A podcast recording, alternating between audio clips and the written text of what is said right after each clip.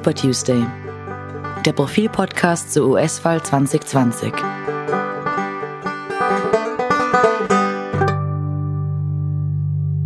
Hallo und herzlich willkommen zum Super Tuesday, dem Profil-Podcast zu den US-Wahlen. Ich bin Siobhan Geetz und ich sitze hier mit meinen Kollegen äh, Robert Reichler und Martin Staudinger. Wir sind vom Politik-Außenressort. Hallo. Hallo. Und wir wollen uns heute anschauen, wie es mit den Umfragen eigentlich ausschaut. Sieben Wochen sind es noch bis zur Wahl und zuletzt konnte Trump ein kleines bisschen aufholen.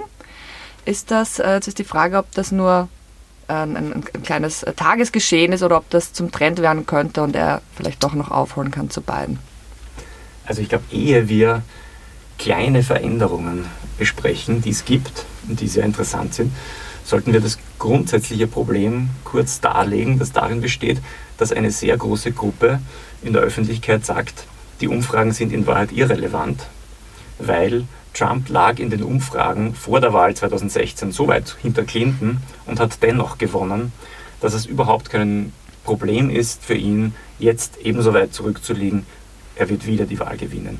Das ist so eine Denkfigur, die sich durchgesetzt hat, ähm, an der allerdings äh, zwei Denkfehler haften aus meiner oder möglicherweise unserer Sicht. Das eine ist, die Umfragen sind besser geworden. Mhm. Man hat einen Fehler aus 2016 erkannt nach der Wahl, nämlich man hat zu wenig ähm, nach Bildung unterschieden. Man hat ähm, den Bildungsgrad der Befragten nicht äh, in, in, in die Kriterien einfließen lassen und deshalb waren zu wenig schlecht gebildete im Sample.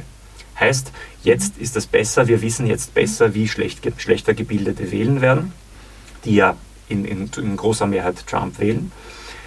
Die sind jetzt in der Umfrage enthalten, das heißt, deshalb sind die Umfragen besser geworden. Und das Zweite ist, ganz simpel, nur weil man einmal einen großen Rückstand aufholt, heißt das nicht, dass das jetzt notwendigerweise jedes Mal gelingt. Dass ein Fußballverein, der einmal 0-3 hinten liegt und, dann 4-3 gewinnt, wird das beim nächsten Mal möglicherweise nicht schaffen. Was meinst du, Martin? Ja, momentan ist das Bild schon relativ klar. Biden liegt vorne äh, in, äh, sowohl in den nationalen Umfragen, also in den Umfragen auf Bundesebene, als auch in den Swing States. Allerdings ähm, muss man schon sagen, dass Trump in den letzten Tagen ein bisschen aufgeholt hat. Also der, der Abstand zwischen Biden und Trump verringert sich. Und das hat äh, einige Gründe, zum Beispiel die äh, Wirtschaftsdaten, die besser geworden sind, die Arbeitslosigkeit, die gesunken ist. Äh, das hilft natürlich dem amtierenden Präsidenten und das hilft vor allem Trump bei seinen Wählerschichten, bei den weißen Arbeitern. Das ist immer noch so seine Basis, die auch relativ unverbrüchlich zu ihm steht. Ähm, und das kann sich natürlich äh, bis äh, zum 3. November noch verfestigen. Also möglicherweise Trump ganz abschreiben wäre ein Fehler. Es ist ja auch außerdem so, dass selbst wenn er, ähm, wenn, wenn Biden jetzt mehr Stimmen auf sich vereint, das war beim letzten Mal auch so, kann ja trotzdem Trump gewinnen. Ne? Es kommt ja in den USA durch das komplizierte Wahlsystem nicht so sehr darauf an, wie viel einen wählen, sondern wo.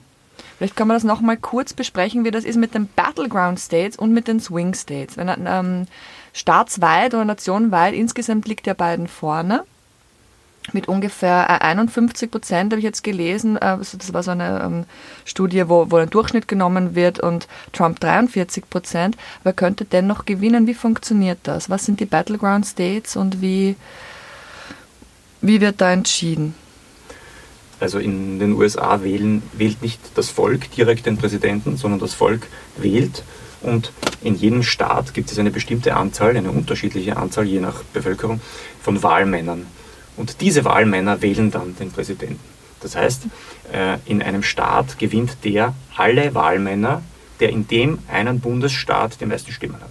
Sagen wir Ohio, mhm. Trump gewinnt Ohio, dann bekommt er alle Wahlmänner, die Ohio zur Verfügung mhm. hat, die zählen dann für ihn. Und je mehr Leute in einem Staat leben, desto mehr Wahlmänner gibt es. Ne? Das heißt, es gibt dann gewisse Staaten, die ganz, ganz wichtig sind. Die muss man gewinnen und dann ist es quasi ähm, es gibt, ähm, es, es, entsteht ein, ein, ein, automatischer Überhang gewissermaßen für die Republikaner, weil mhm. eigentlich kleinere Staaten ähm, im Vergleich dann doch mehr Wahlmänner haben, als ihnen eigentlich zustünden. Also die, mhm. die Republikaner sind in sehr ländlichen Gegenden sehr stark und die haben mhm. dort mehr Wahlmänner, als jetzt umgerechnet sie eigentlich haben sollten im Vergleich zu einem sehr, sehr bevölkerungsreichen äh, Bundesstaat wie Kalifornien zum mhm. Beispiel. Aber kurz gesagt, es geht um ein paar Swing States, um ein paar Staaten, wo es wirklich darauf ankommt, die zu gewinnen. Und da liegt Biden immer noch vorne. Da mhm. hat sich Trump herangearbeitet, Martin, wie du das gesagt hast, aber Biden liegt vorne. Ja, aber zum Beispiel Florida haben wir jetzt die Situation, dass, äh, dass, die, dass die, die, die Wählergunst schon recht stark Richtung Trump geht wieder, habe ich gelesen. In Florida liegt... Äh, Und Florida ist wichtig, weil, weil ein sehr großer Staat mit sehr vielen mhm. Wahlmännern. Richtig. Das ohnehin Interessante ist, wir haben es bei dieser Wahl mit mehr Swing States, also mit mehr Staaten zu tun, wo es nicht gewiss ist, wer gewinnen wird. Etwa sogar Texas. Texas war in den vergangenen, bei den vergangenen Wahlen ein republikanischer Staat.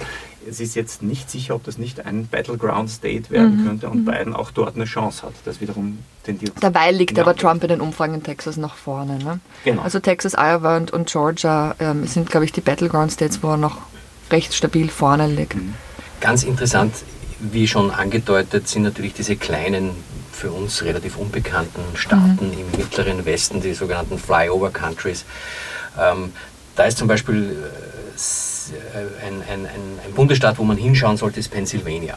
Mhm. Pennsylvania hat Trump äh, 2016 ganz haarscharf gewonnen. Und zwar mit Hilfe von Wählern aus ganz, ganz ähm, ländlichen Gegenden des Staates. Äh, da hat der Economist so schön geschrieben, uh, they literally came out of the hills. Also die, die Wähler, die sonst uh, nicht gewählt haben, haben so eine Begeisterung für Trump entwickelt, dass sie zur Wahl gegangen sind und sich registrieren haben lassen. Und das hat ihm haarscharf in Pennsylvania die Mehrheit gebracht. Und hier liegt derzeit Biden vorne. Biden vorne, aber das ist alles noch nicht ganz klar, wie sich das Wahlverhalten Richtig. entwickeln wird, weil, weil nämlich ähm, äh, äh, möglicherweise ein, ein Mobilisierungseffekt wieder eintritt, den wir jetzt noch nicht absehen können. Genau. Logischerweise, es kann immer wieder zu Entwicklungen kommen, die man jetzt nicht mhm. absehen kann. Was man dennoch weiß, ist, der Vorsprung, den Biden hat gegenüber Trump, ist größer als mhm. der Vorsprung, den Clinton hatte. Und was noch dazu kommt, Biden ist beliebter als Clinton es je war. Mhm. Also Clinton hat eine bestimmte, einen bestimmten Plafond erreicht in ihrer Beliebtheit und der lag nicht sehr hoch. Sie lag da zwar vor Trump damals, aber sie lag nicht über 50 Prozent. Biden hingegen ist beliebter. Das heißt nicht, dass er nicht eingeholt werden kann, aber es ist bestimmt schwieriger für Trump, diesmal Biden einzuholen, ähm, als es damals war, Clinton einzuholen. Ja, nur Trump hat seine solide Wählerbasis und die steht bei ihm. Also 94 Prozent der Wählerinnen und Wähler, die ihn 2016 gewählt haben, haben jetzt gesagt, sie wählen ihn wieder. Ähm, die, die Demokraten müssen hoffen, dass ihre Wähler mobilisiert werden, weil die, wie du gerade erwähnt hast, äh, die Kandidatin Clinton ähm, auch vielfach abgelehnt haben. Die war zu polarisierend und das hat dazu geführt, dass die Demokraten damals zu Hause geblieben sind. Jetzt kann man davon ausgehen, Trump hat einfach seinen Stock an Anhängern, der wird ihm bleiben und die Demokraten müssen darauf hoffen, dass ihre Wähler mobil werden. Es kann aber jetzt doch noch einiges passieren in den sieben Wochen bis zu den Wahlen. Ne? Also es gibt gewisse Trends, die können sich verschärfen oder auch abschwächen. Es gibt die Corona-Krise, da wissen wir nicht, wie es weitergeht. Aber es gibt ja auch ähm, jetzt die Buschfeuer. Wie schadet ihm das? Ähm, ist, ist, ist finde ich die Frage. Also er als, als, als Klimawandelleugner der noch nicht wirklich ein wissenschaftliches Weltbild hat, kann man jetzt sagen, ne? ist das seinen Anhängern, macht das überhaupt was mit seinen Anhängern oder ist es denen eh egal? Bleiben die sozusagen da auf seiner Seite? Ich bezweifle, dass ihm das sehr schadet. Mhm. Äh, die, die Wahlforschung äh, sagt, äh, dass es bei Politikern, gerade bei so emotionalisierenden Politikern wie Donald Trump, nicht so sehr auf die Erfolge und die Misserfolge ankommt, sondern darauf, wie sehr seine Wähler haben, dass er ihre eigenen politischen Werte reflektiert. Und da ist Trump ja einfach auf Linie geblieben. Äh, und Trump hat ja jetzt eigentlich auch vier Jahre Wahlkampf geführt, wenn man so will. Also der hat über 100 mhm. Wahlveranstaltungen, quasi Wahlveranstaltungen mhm. gemacht, äh, bevor der Wahlkampf begonnen mhm. hat. Also würde ich, ich würde nicht glauben, dass jetzt äh, solche momentane Ereignisse wie die, wie die Waldbrände, so schlimm das auch sein mag, ihm tatsächlich gravierend schaden. Was noch kommen wird, was für uns auch sehr interessant und spannend werden wird, sind die Debatten.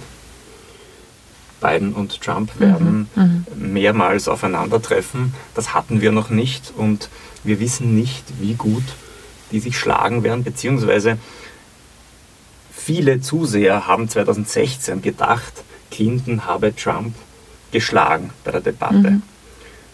Das Gegenteil war dann am Ende der Fall. Das hat, das hat äh, seiner Basis mehr Auftrieb gegeben als, äh, als den, den, den, Wählern der Demokraten von Hillary Clinton. Ähm, wie das diesmal sein wird, äh, wissen wir nicht. Biden hat zudem immer noch äh, das Risiko, dass er sich oft verspricht auf eine zum Teil äh, fast schon absurde Art und Weise. Ähm, auch damit eine, eine mhm. Blamage ist nicht ausgeschlossen. Auch solche Dinge können, können ein wenig entscheidend sein. Es gibt ja auch den Begriff der Oktober-Surprise, also eine Überraschung knapp vor dem eigentlichen Wahltag, die dazu führt, dass die Dinge noch äh, sich ändern und, und, und sich die, die Mehrheiten möglicherweise ändern. Nenne uns ein Beispiel. ich habe das natürlich nachgelesen. ähm, zum Beispiel bei der Präsidentschaftswahl 2000, Al Gore gegen George Bush, wurde Ende Oktober bekannt, dass George Bush wegen Trunkenheit inhaftiert war, mal. Und das hat ihm eigentlich geschadet. Er hat die Wahl zwar gewonnen, aber weitaus weniger deutlich als äh, in den Umfragen äh, vorausgesagt worden war. 2012 gab es den Hurricane Sandy, der auf die Ostküste der Vereinigten Staaten zugerast ist und das hat wiederum dem Obama äh, die Möglichkeit gegeben, sich gegenüber von Mitt Romney, seinem republikanischen Herausforderer, als Krisenmanager äh, bewähren zu können. Und 2016, äh, Trump gegen Clinton, gab es knapp vor der Wahl den berühmten Brief von FBI-Direktor James Comey, in dem bekannt gegeben wurde, dass gegen Hillary Clinton wieder Ermittlungen eingeleitet werden. Und da ging es damals um diese E-Mail-Affäre, mhm. äh, dass äh, private E-Mails, äh, dienstliche E-Mails mit sensiblen Inhalten über, über äh, private Server geschickt wurden. Und das hat natürlich im, in der Endphase des Wahlkampfs auch für große Aufregung gesorgt. Mhm. Aber das Typische an der Überraschung ist ja, dass sie überraschend ist. Und wir natürlich jetzt nicht sagen können, ob und welches Oktober Wir können leider nicht enthüllen, welche Oktober Surprise diesmal auf uns wartet und deshalb werden wir den Teufel tun, irgendeine Prognose hier abzugeben. Aber wir werden weiterhin äh, über alles berichten. Sieben Wochen noch, wie gesagt, seven more weeks. Seven more weeks. Das war's für die Woche. Wir verabschieden uns ganz herzlich. Vielen Dank fürs Zuhören und bis zur nächsten Woche.